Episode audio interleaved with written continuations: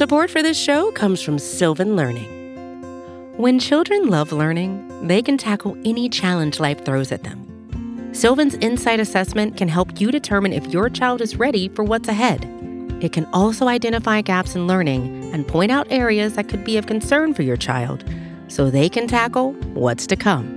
And right now, it's the best price of the year at $29. Go to sylvan29.com to learn more and get your child's assessment for only $29. That's S Y L V A N 29.com.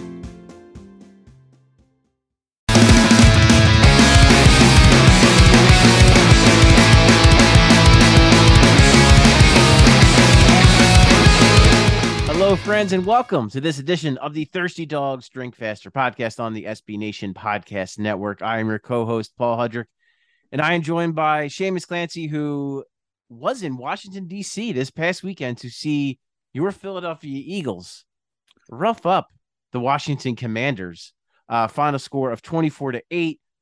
We all know they got after Carson Wentz, sacked him nine times. Um, a lot of that feels like it's on Carson Wentz himself.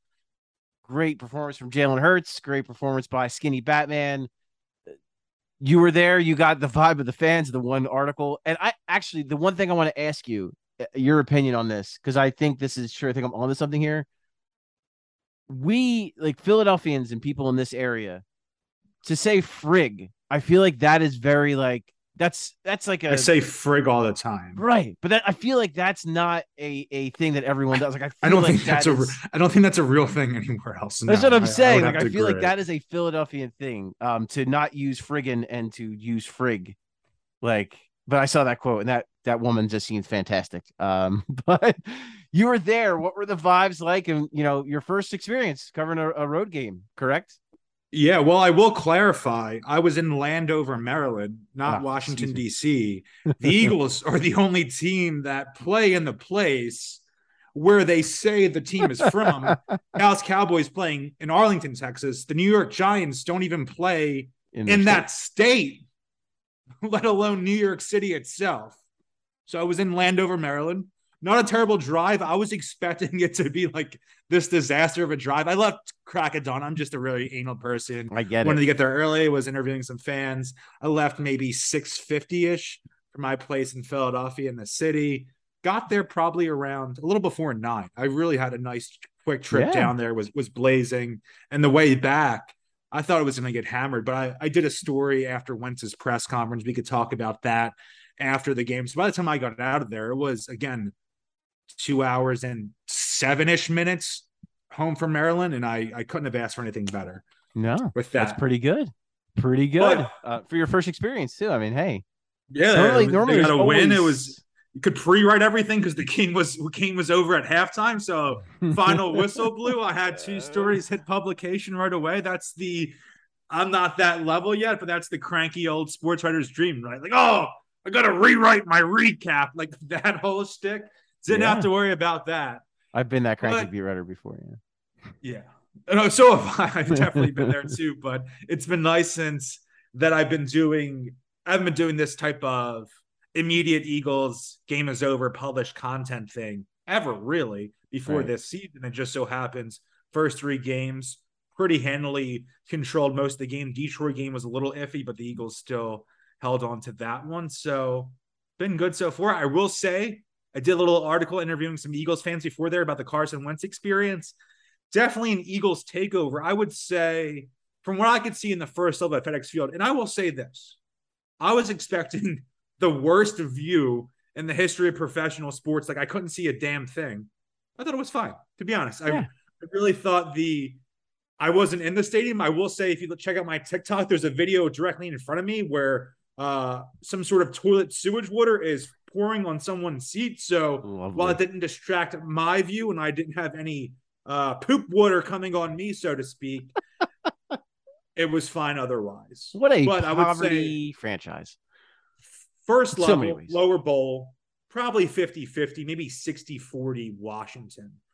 But I was told up top, which I couldn't get a glimpse of or necessarily hear of, it was about 70 30 Birds fans. Wow. And you could feel it when the Eagles ran out of the tunnel. Obviously, they didn't do player introductions. there were more cheers than boos. And when the Washington players got introduced, teams typically introduce one side of the ball, the starters on either defense or offense. Washington, in a rare smart move, announced all the defensive starters rather than their offensive starters because they knew their quarterback that they just acquired this offseason was going to get booed in his home stadium because it was an Eagles takeover. It's so wild. It's so wild. It's such that franchise, man. Like what this the hell? is the way I said it too. I had a tweet. Third and 23. Wentz is already falling apart. the they're gonna crowd fall- cheering. Right. They're, they're, they're doing a, a slow, they're doing a silent count in their own stadium in week three. False start. Stadium erupts and cheers when their home team had a, a false start on third and 23. Just So a, uh, it says a lot about the special quality of this Eagles team, the way people are buying in, the way people are buying into Jalen Hurts, this new offense, what Jonathan Gannon's been doing on defense, and certainly, certainly what we've known for both of our whole lives, how special the Philadelphia fan base is. Absolutely. Especially Eagles fans, the nuttiest of the nuttiest. And I say that with all affection in the world. I guess we'll start with Wentz because that's where we go here. Um, because I definitely want to touch on Hurts and how terrific he was again. Um, but Wentz gets sacked nine times, as I mentioned, several times. I would say at least half of them were of his own doing. Um, pretty rough. Uh, but nonetheless, as you mentioned, great day for Jonathan Gannon's defense. Two weeks in a row, really, where their defense has been very, very good. Do you, Jonathan Gannon's going to drop the. A lot of people wrote me off, but I didn't write backline. He should say that in a yes. press conference this I don't know that he's. Yeah, I don't know that he's that. He did say that uh, he did drop a little bit of energy that I didn't see. I did not go. So recording this Tuesday, uh, early late afternoon. The Eagles did have a coordinator only press conference. The locker rooms weren't open. The so Michael Clay, special teams coordinator, Jonathan Gannon, defensive coordinator, Shane Steichen, uh, offensive coordinator, all spoke. I wasn't there, but Jonathan Gannon said something like I forget what it was, but he was like he he was walking up the stage and said, "Write that," and it was pretty sweet. Ooh, Yeah. spicy. Okay, was spicy. I I'm dig it. tell me I'm to sure shut up. he- I, I love it. we talked about it after week one. I he was definitely on the hot seat, and Eagles fans were calling for his job. And if the way we were thinking about that Vikings game, I thought the Vikings could have put up 35, 40 points on them. The way they played in week one and how anemic the pass rush looked. But man, he rebounded. He rebounded like Nick Sirianni did last season after the two and five start. The blooming flower comments. Jonathan Gannon what is he on a path to being a head coach again? That was his trajectory in the Yeah. offseason. Got some. Then he was thinking, oh, he's gonna He's he's, a back, defensive baby. coordinator for Bishop Eustace next year, and now he's probably gonna go coach the Texans. Oh, terrific. Uh, eh, but I mean, you just do. You just have to give the guy all the credit in the world because, yeah, we, we were both sitting here. I was trying to keep an open mind. I, I definitely, you you and I definitely both weren't in the oh, after week one, like fire the guy. Like we definitely weren't there at all, even close. And the one thing I said after week one, and I think it's kind of come to fruition a tad, is the the defensive guys didn't really have a, a preseason, uh, especially their veteran Yeah. guys, Van, Brandon Graham, Fletcher Cox, Javon Hargrave. Uh, these guys, you know, even Haason Reddick, like they didn't have a, a real preseason where they could get in the form. Tackling was an enormous issue against Detroit. Really has not been an issue at all the last two weeks. They've tackled very well. They've gotten out of the after the quarterback. It was good to see Haason Brett, uh, Reddick have a breakout game. Fletcher Cox obviously had a breakout game, even though, yeah, uh, Wentz did them an awful lot of favors. Um, that it's still they were very dominant, covered well. I'm still blown away Avonte how Maddox, the the number six corner, every Tuesday this season, I'm gonna start doing some PFF grades on PhillyVoice.com. Rounding up today, three weeks in the season. Avonte Maddox, number six cornerback in the NFL per Pro Football Reference. We have at number 17 Darius Slay, and I believe number 24 James Bradberry. He's 26, not 24. He how many 24. and that's what I wonder is how many teams can boast that uh, because you know in this day and age that they're all starting corners. There's how many every team has three starting corners Right. now. It's it's a lot different. It's not like you're a top 60 guy. It's, it Right. doesn't work that way anymore. Right. But I'm That's what it up now. Let's see. three guys in the top 26. How many teams even have two? Okay, going to cornerback right now. Looking the people up here. Jonathan Jones from the New England Patriots is number one right now. Jalen Ramsey from the Rams, number three. Jaycee Horn, the Panthers, number four. Uh, Bengals. Uh, the Bengals have two guys in the top 16. Okay. And the Rams have two guys in the top 19. But no one has three. So the Ravens this... have two guys in the top 21 or top 24, I should say. Yeah, no one has three. God, so first. in this moment, the Sixers have, or the Sixers, wow. See where my brain is. Um, the Eagles have the best cornerback trio in the NFL. You could say that. You can make that case, I think. Wild.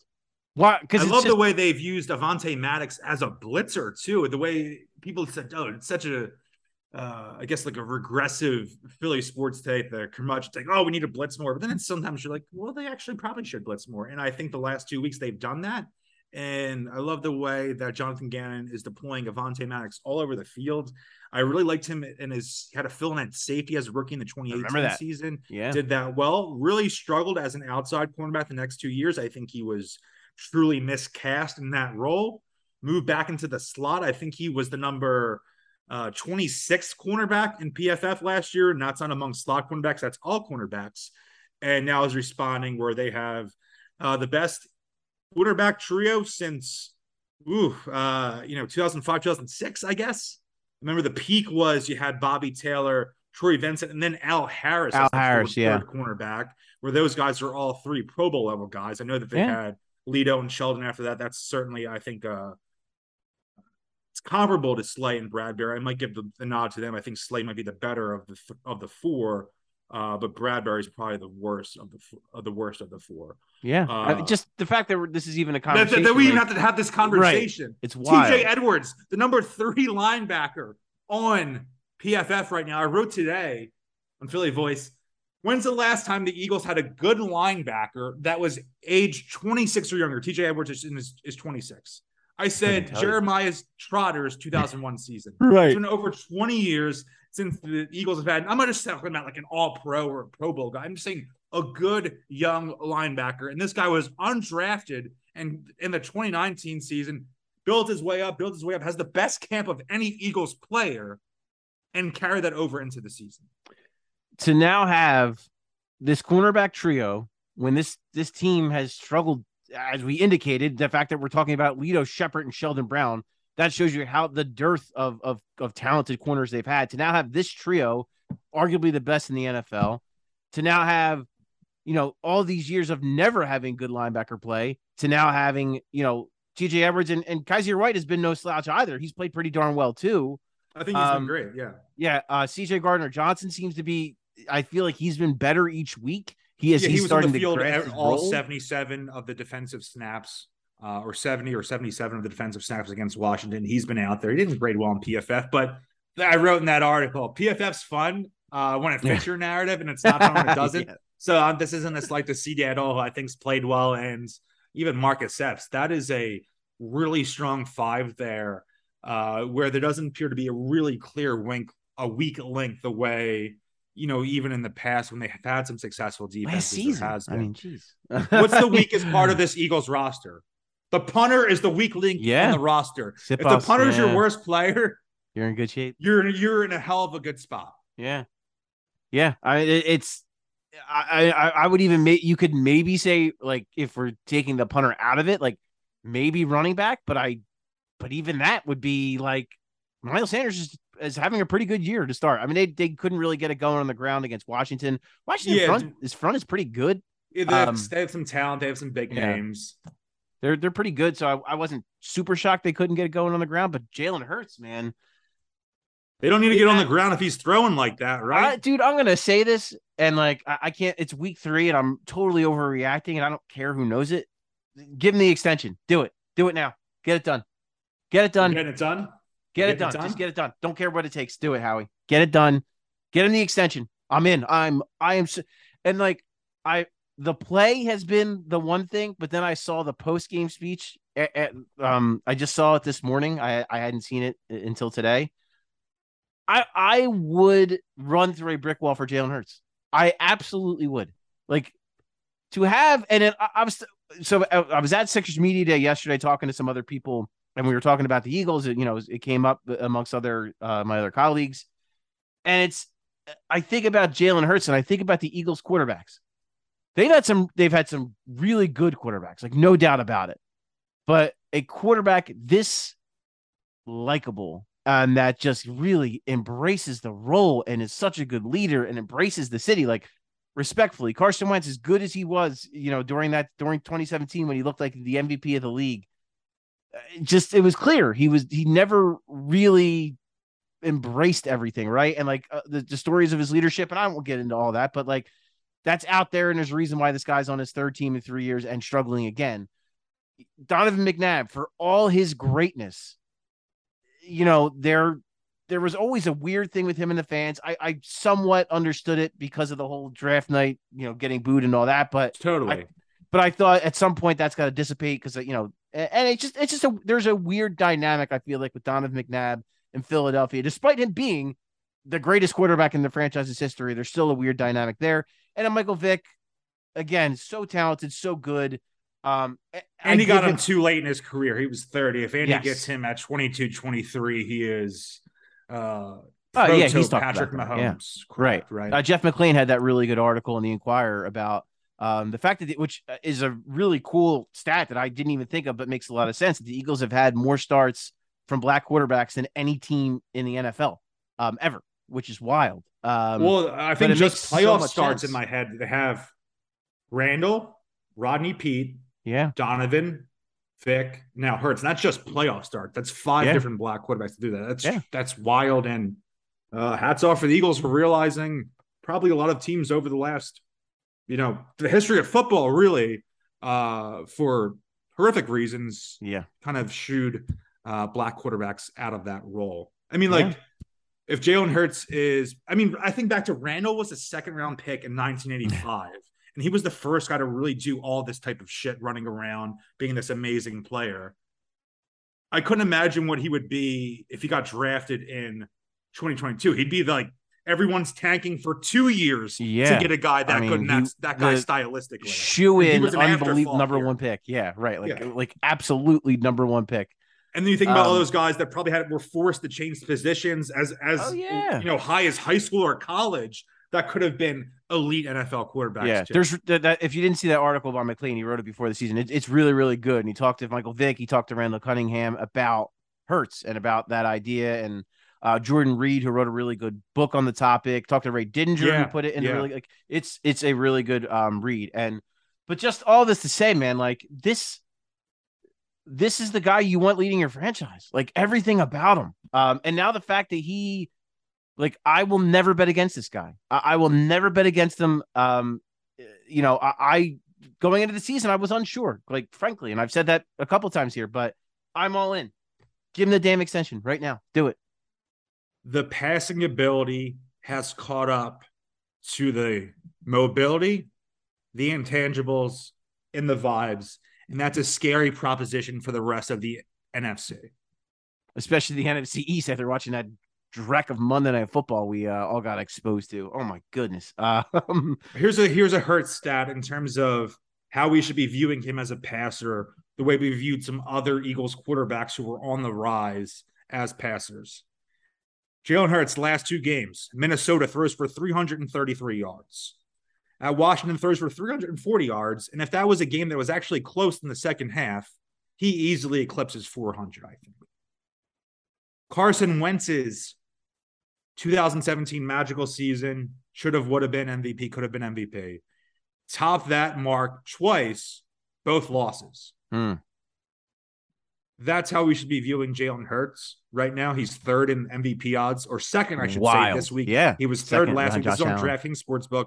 Wrote about it this week behind just Josh Allen, who I'm assuming is probably going to end up winning the award. But uh, the case I made for Hurts this week on Philly Voice was if this team wins 14 games with this terrible schedule that's in front of them in this weak division and weak conference, the narratives there is this redemption story of this guy who seems to be counted out at every level, keeps getting a little bit better every year, has the national championship game debacle to Alabama in the 2017 season, gets benched for Tua, rides the pine next year, gets transfers to Oklahoma, balls out, has 5,100 total yards of offense, I think 52 total touchdowns, gets drafted by the Eagles. If fans and Carson Wentz alike are angry about the pick. Then he usurps the guy a couple months later as the starter. They want to have a new quarterback in the 2021 season. you know, fans and the team alike are trying to upgrade.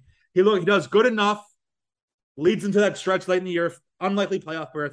Same conversation this offseason. Are they going to upgrade from? Some fans want them to. So I think the organization uh, legitimately tried to make moves for someone else and it didn't necessarily come to fruition. And they are lucky that those moves didn't come to fruition with the way that Hurts is playing right now, given his age, given his developmental curve, and especially before we give him this gigantic contract extension, his very cheap day two contract that he's playing through right now in his rookie deal.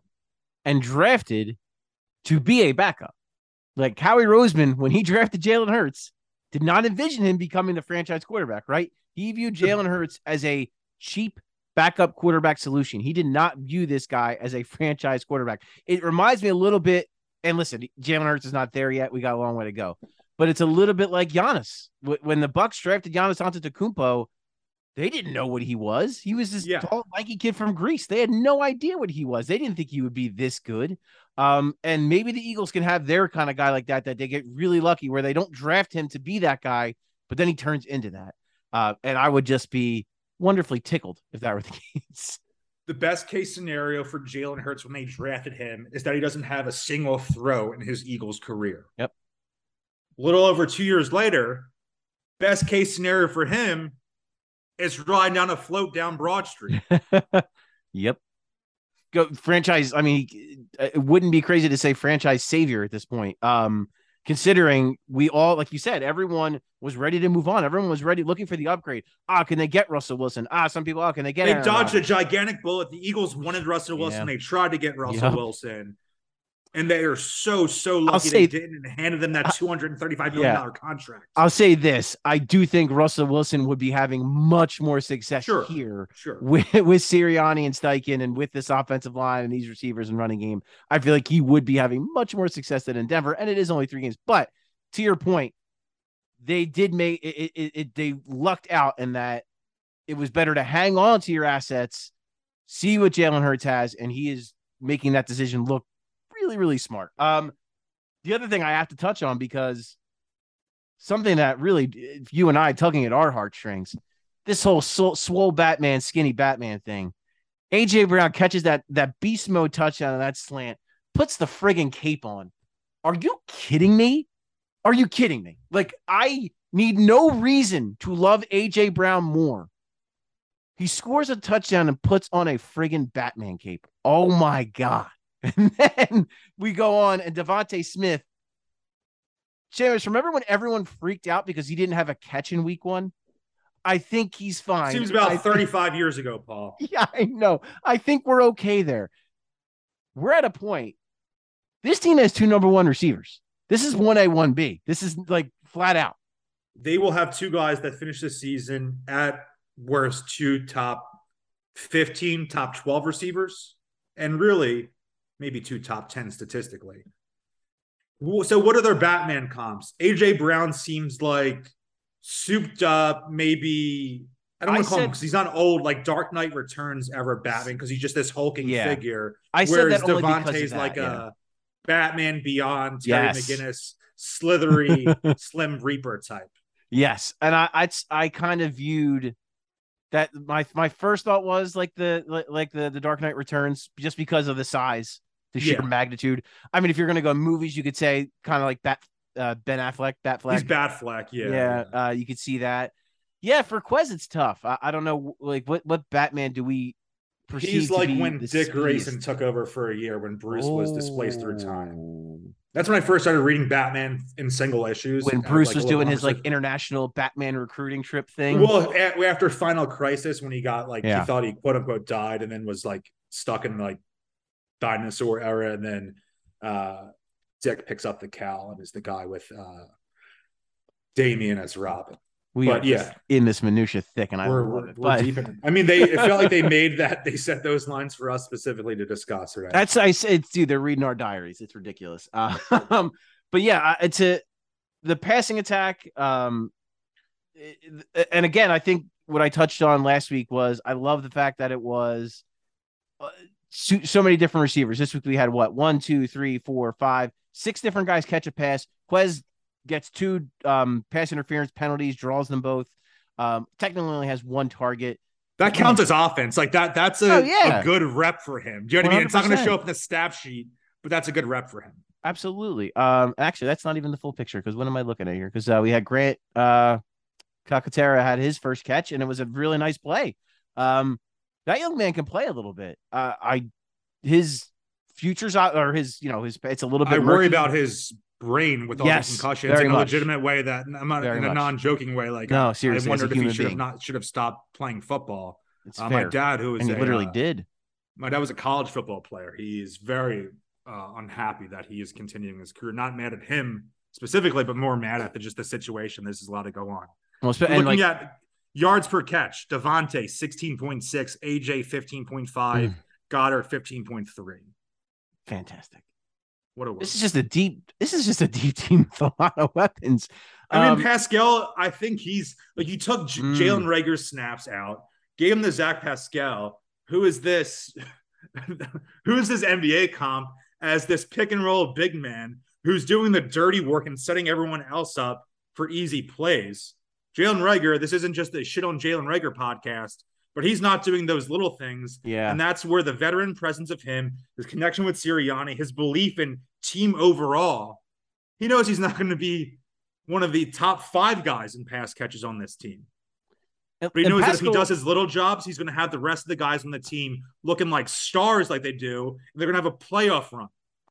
And it's not like he's a slouch in the receiving game either. No, he's, uh, he's good. he- He's, he's he could be he's- a num he would be yeah. a number three on a lot of teams around the NFL. But like you said, he wanted to come here because he he had the connection with Sirianni and he knew he had a chance to to perhaps do something special here. So yeah, just like selfless guys. I, I think that's such a good theme of, and I feel like there's a lot of that with this Eagles team, whether it's Hurts, whether it's AJ Brown and DeVonta Smith, you know, whether it's Dallas Goedert, Miles Sanders, like there are a lot of selfless players on this team who just want to win. They don't care who eats as long as they win games and someone eats. And they're they're just as happy for the other guys who do it, right? And I I love that. I love that mentality. And that's how you win when everyone puts their egos aside um and, and does that. And I got a little bit of those vibes uh from the Philadelphia 76ers. And I'm gonna definitely touch on that.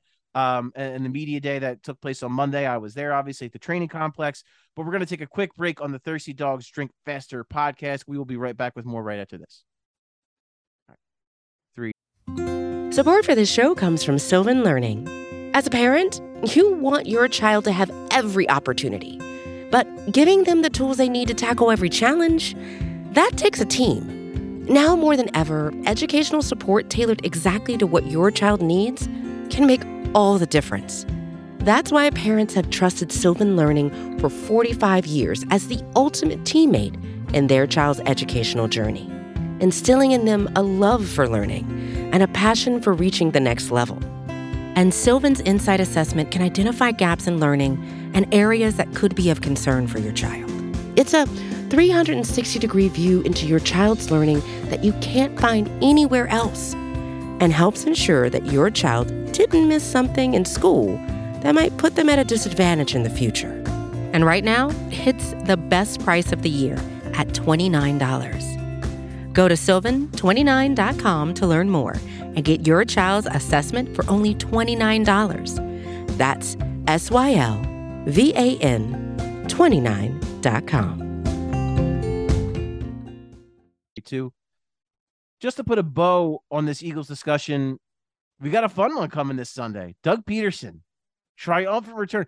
I'm so, dude, for Doug to say, "Oh, I really hope it's it's more cheers than boos." Doug, if, if anyone boos you, they're an idiot. Like we, we can say that, right? Like th- like I, I- I'm I'm a big fan of booze. Like uh, not big fan of booze, but like I'm No, I, I I am literally a big fan of boo. Like, I don't I'm wanna get it personally not, but am like- pro, I am pro boo it. you're entitled to it and I I fully stand by that and you do what you want to do you paid your money and it's fine but in this one in like this is one of the instances where if you boo the only head coach to win a Super Bowl in this franchise's history um who from all the reports that I've read maybe you know something different than I do but like he was basically fired because of Carson Wentz, right? Like that's my understanding of it is that they were trying to Yes. keep Carson Wentz and they moved on from Doug Pederson because of that.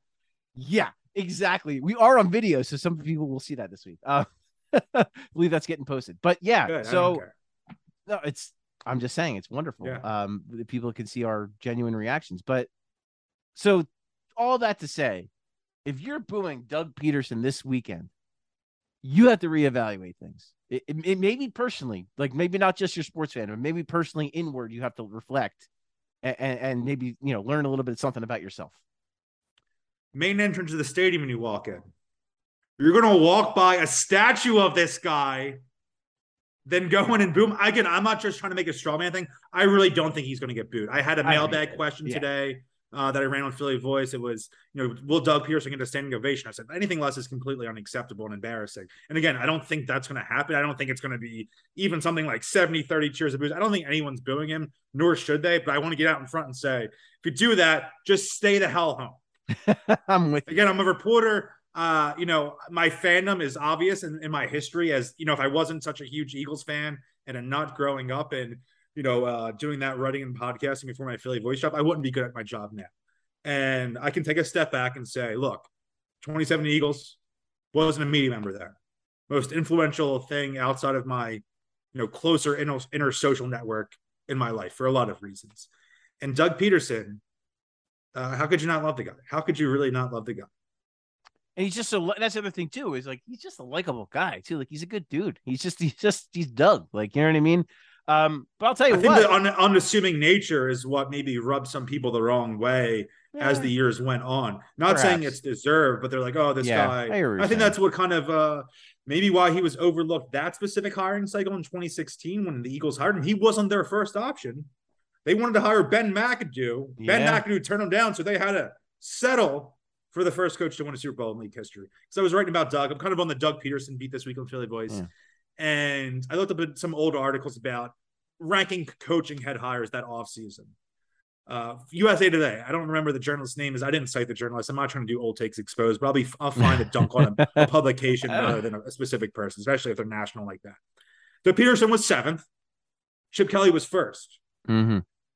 Doug Pederson came in and cleaned up Chip Kelly's mess. This college megalomaniac coach and Jacksonville just hired him to do the same thing, clean up Urban Meyer's mess Mm, in three games in the season into this season.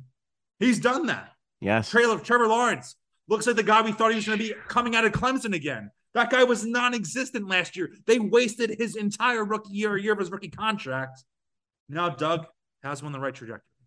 It's they're fun to watch too. Like it's and Trevor Lawrence, yeah, you you, you nailed it there. I, I absolutely love him. I love his game. I think That was the perfect to hire be- they could have made. He Yes. was the Oh, absolutely. hire. Well, and it's funny because we, we just talked about Denver and Russell Wilson. Like, why the hell would Denver not go after Doug Pederson? You have a Super Bowl like a, winning an coach, older coach, really. To you just threw a new guy in who's right? a big, big nepotism guy in the NFL coaching circles Yes.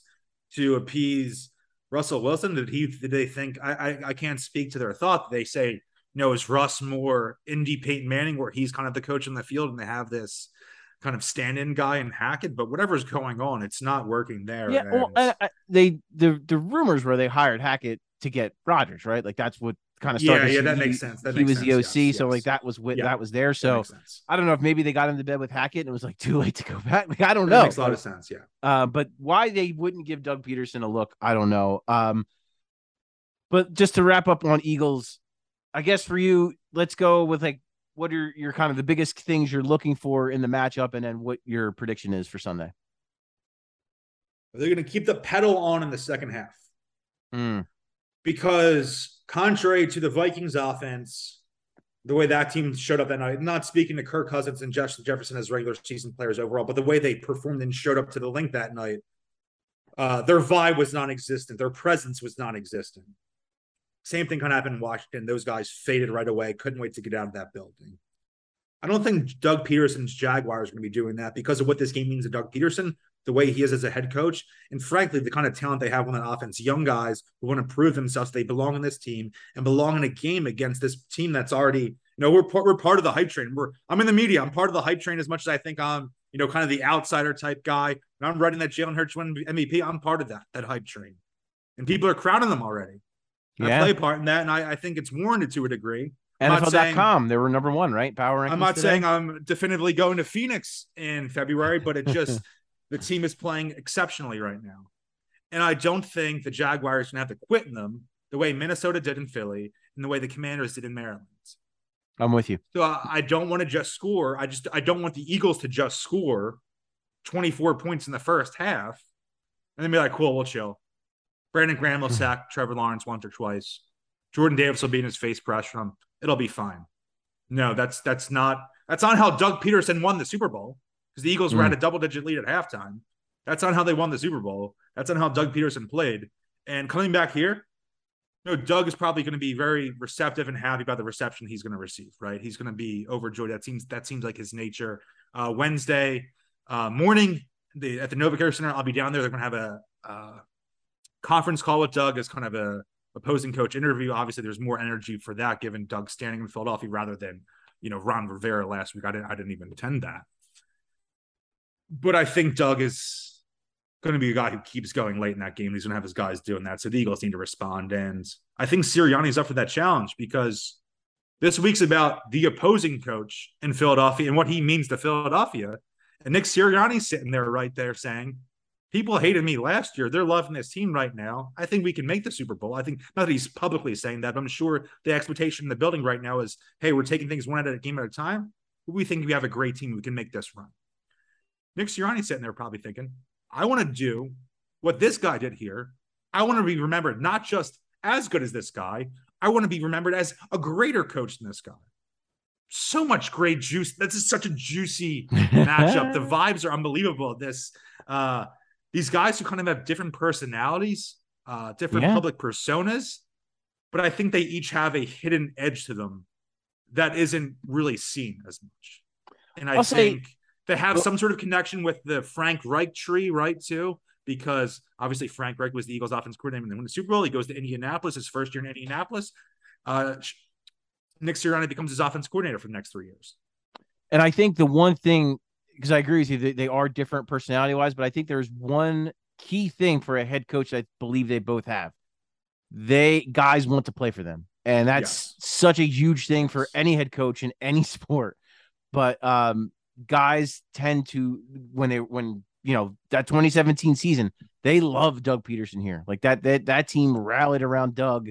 Um, and then you because listen, Doug people were, were wanting to fire Doug Pederson in 2016, if you recall. Like just Philadelphia in the I way it is. The team may have considered doing that.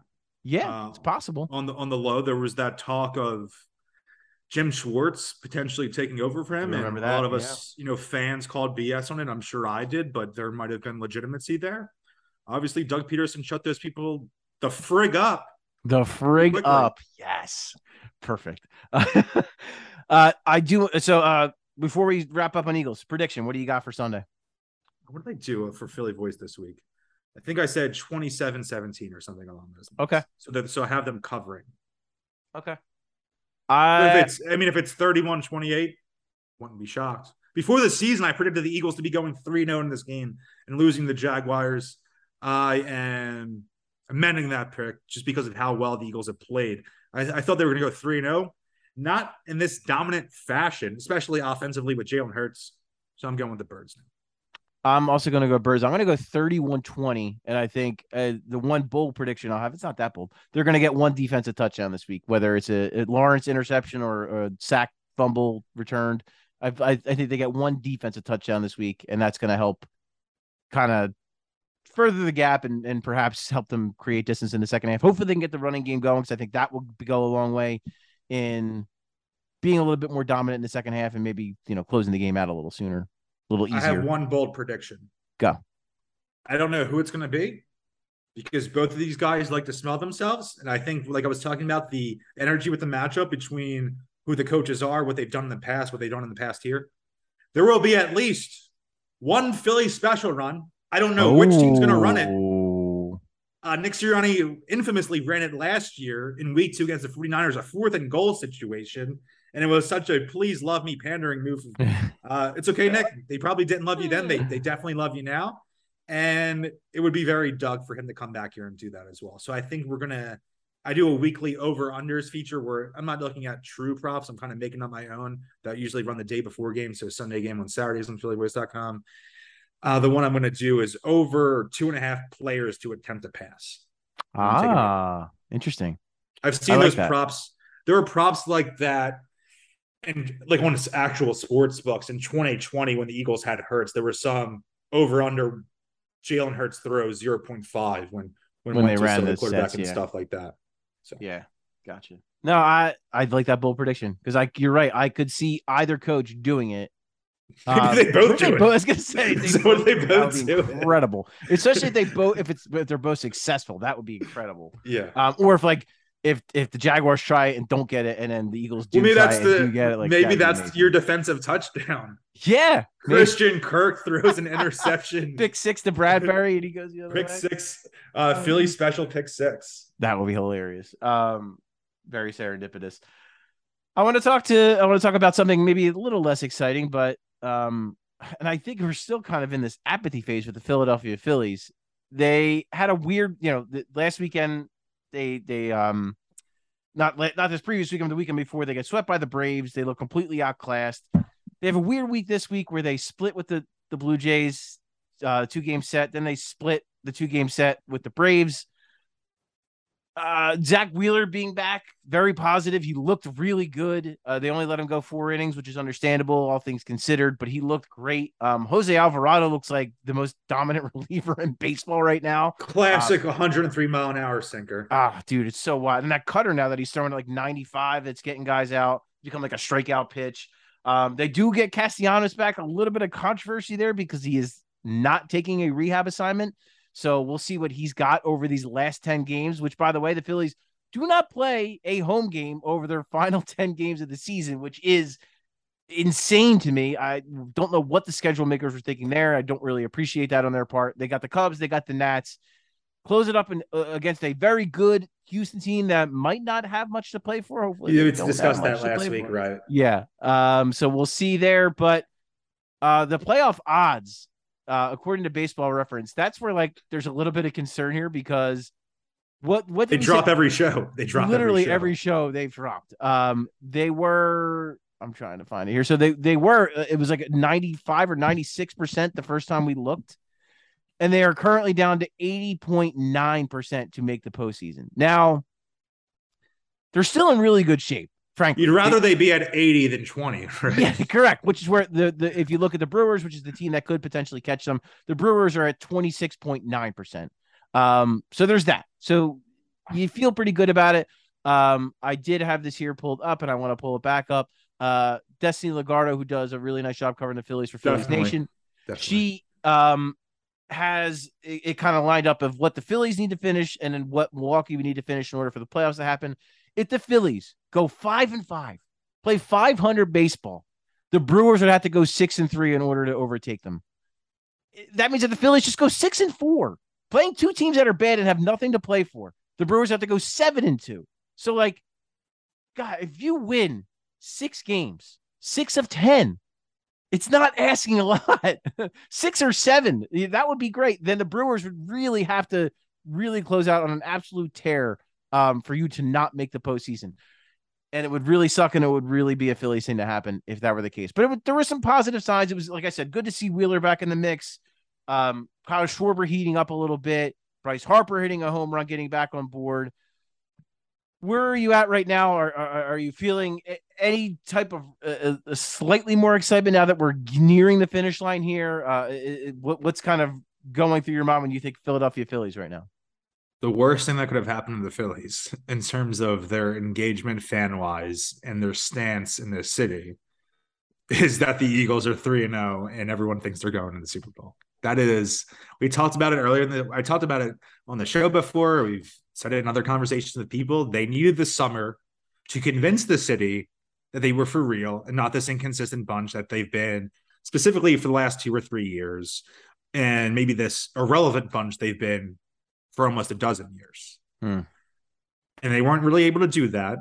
Bryce's injury looms large. As we, I think we talked about in last week's show, where people might be attending games if at least you said, "Hey, Bryce is going to be in there." I know he's back in the lineup now, but during that Hill stretch, he had two different stretches where he's missed a lot of time. Hey, I'm just going to go to the game, buy a Bryce jersey, drink a couple beers, watch him hit on run.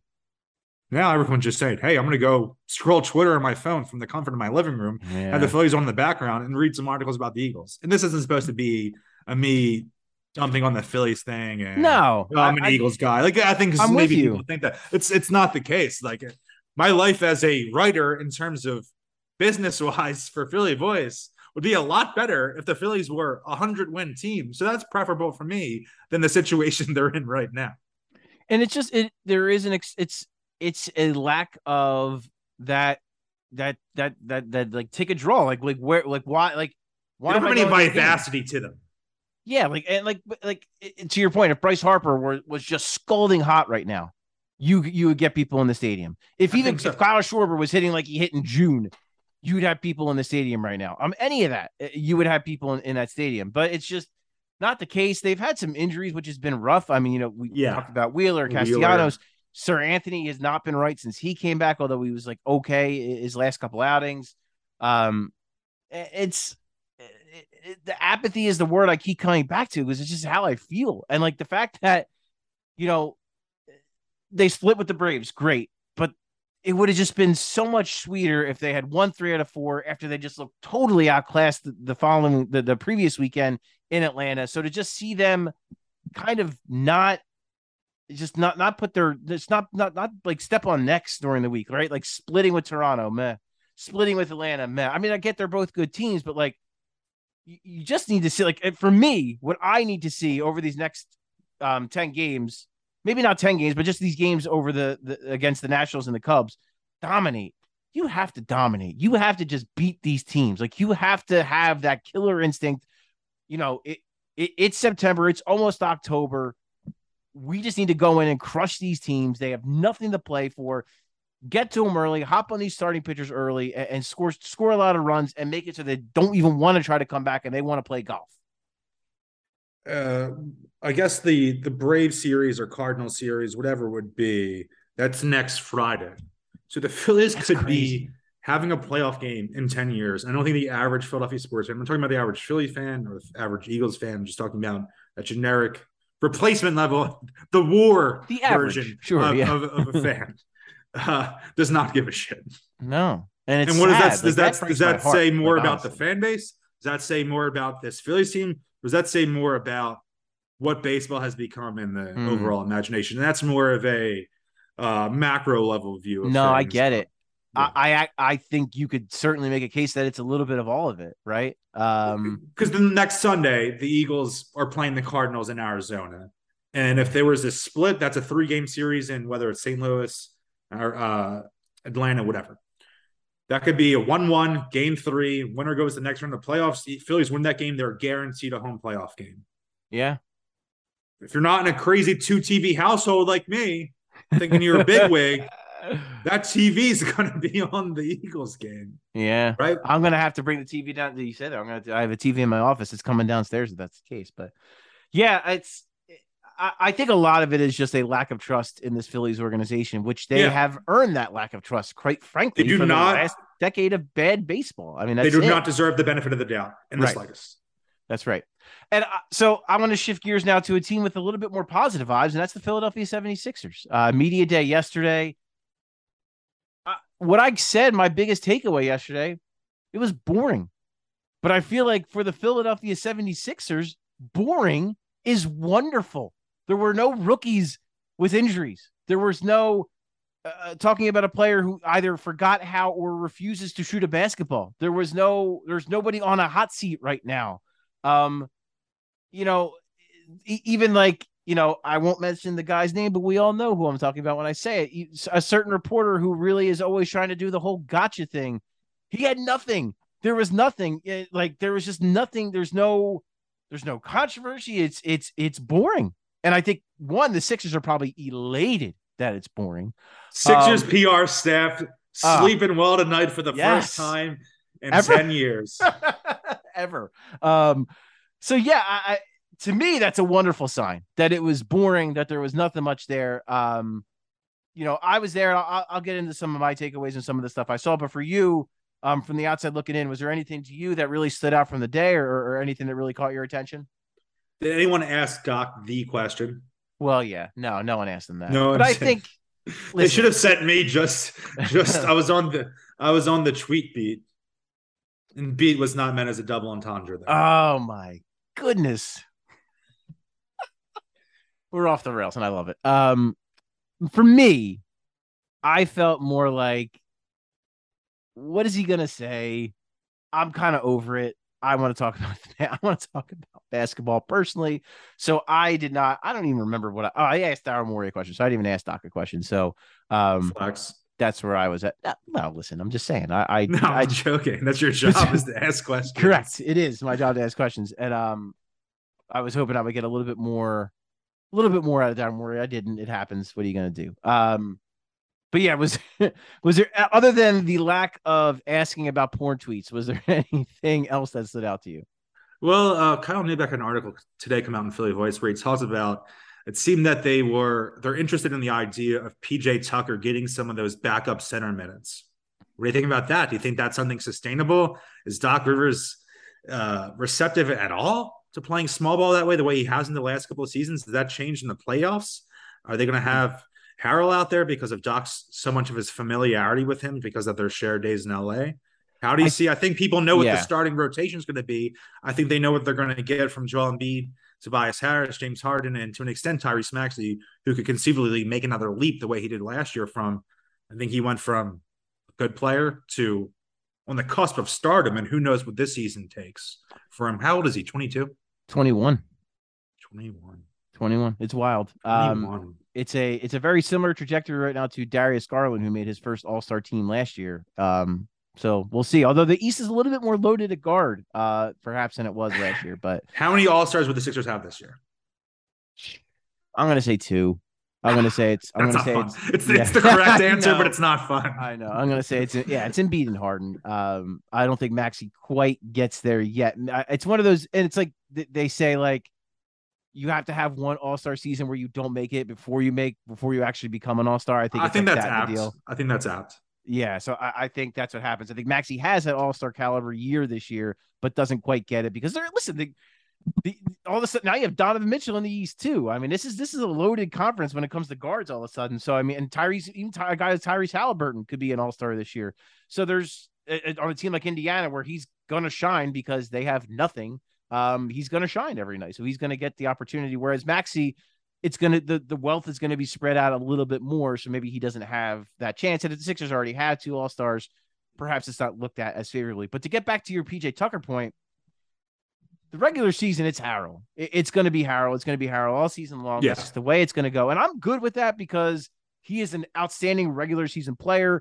He's going to be really good with James Harden. I think he's got a chance to be really good with Tyrese Maxey. Tobias Harris is another guy who's been really good playing with lob threat type centers in the past. He has he has a little bit of history with Harrell too. So I- I think a lot of things are set up that I think Harrell's going to have a very good regular season. And I think with PJ, you don't want to go to it too much because he is 37 years old and you don't want to wear him down. The playoffs are the time to mess around and maybe do that. Yeah, I agree. So you might see no use no use of him bagging in January in the post when he only has so many miles on the pedometer, right? And One hundred percent. the three year contract too. It's not just a one year deal. Times. Um, but I do think I, I think Doc will recognize the validity of how good their line, the Miami Heat's lineups were at times with PJ Tucker. Now, again, if you're facing a center like Joel Embiid, which the Sixers will not because they do in fact employ Joel Embiid, you don't put PJ Tucker up against them. PJ Tucker actually had a really funny comment yesterday where he said, in the past where he's guarded Joel Embiid as a center, they literally were making jokes about it while the game was going on. The fact that six foot five PJ Tucker was guarding arguably the best center on the planet.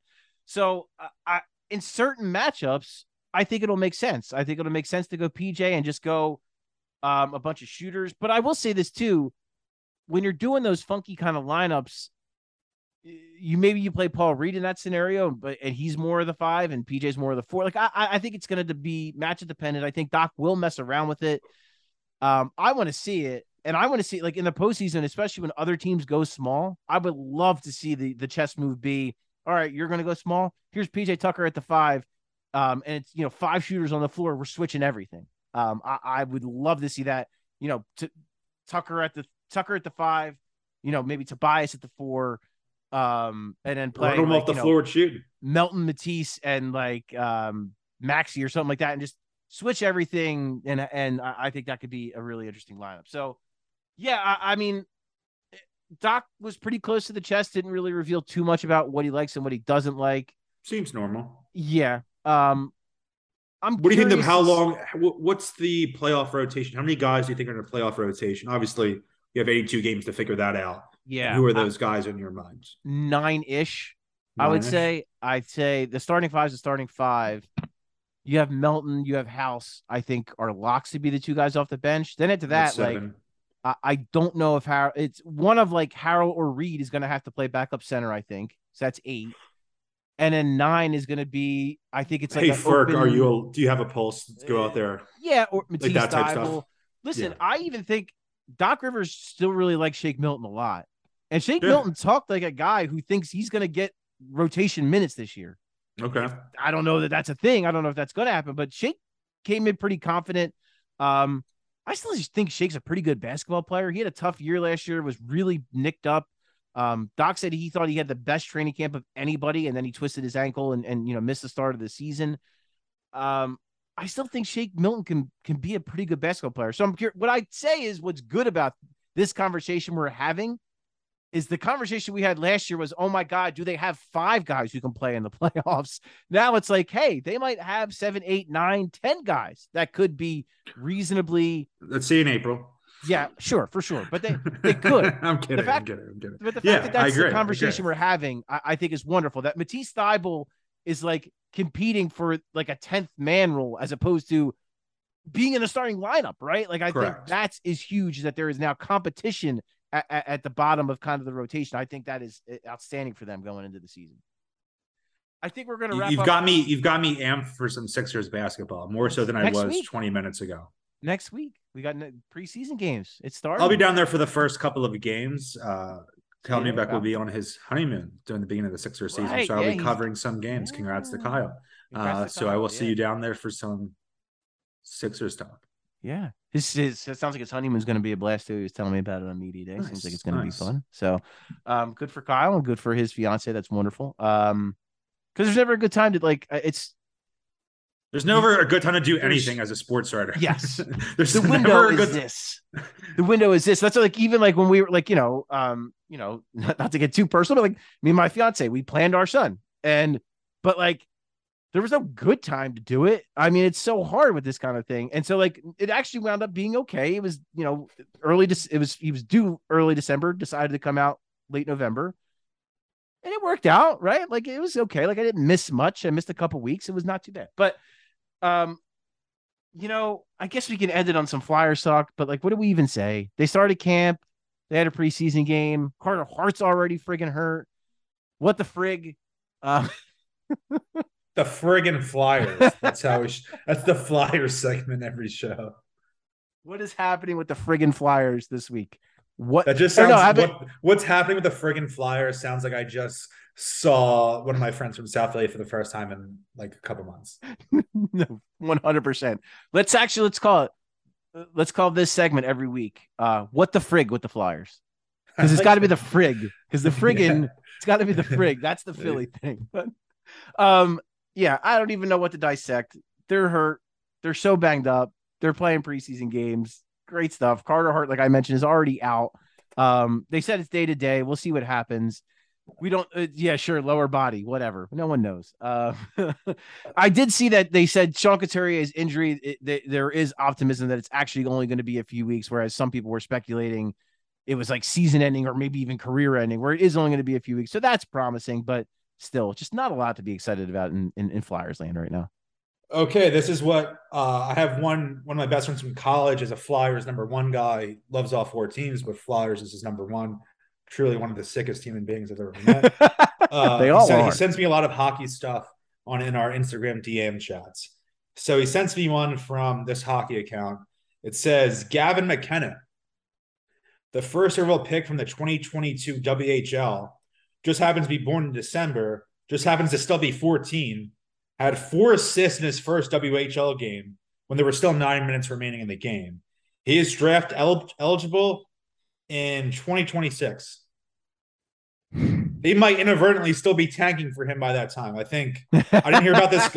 I didn't hear about this guy until 6:43 p.m. yesterday, but I think we could just uh, you know, fold the next couple of years, and, and, then we get Gavin McKenna, and we being the Flyers and the city of Philadelphia and Flyers fans, rather. 2006. 2026 26, McKenna. Yeah. Tank it for McKenna. Okay. I like it. That's where we're at right now.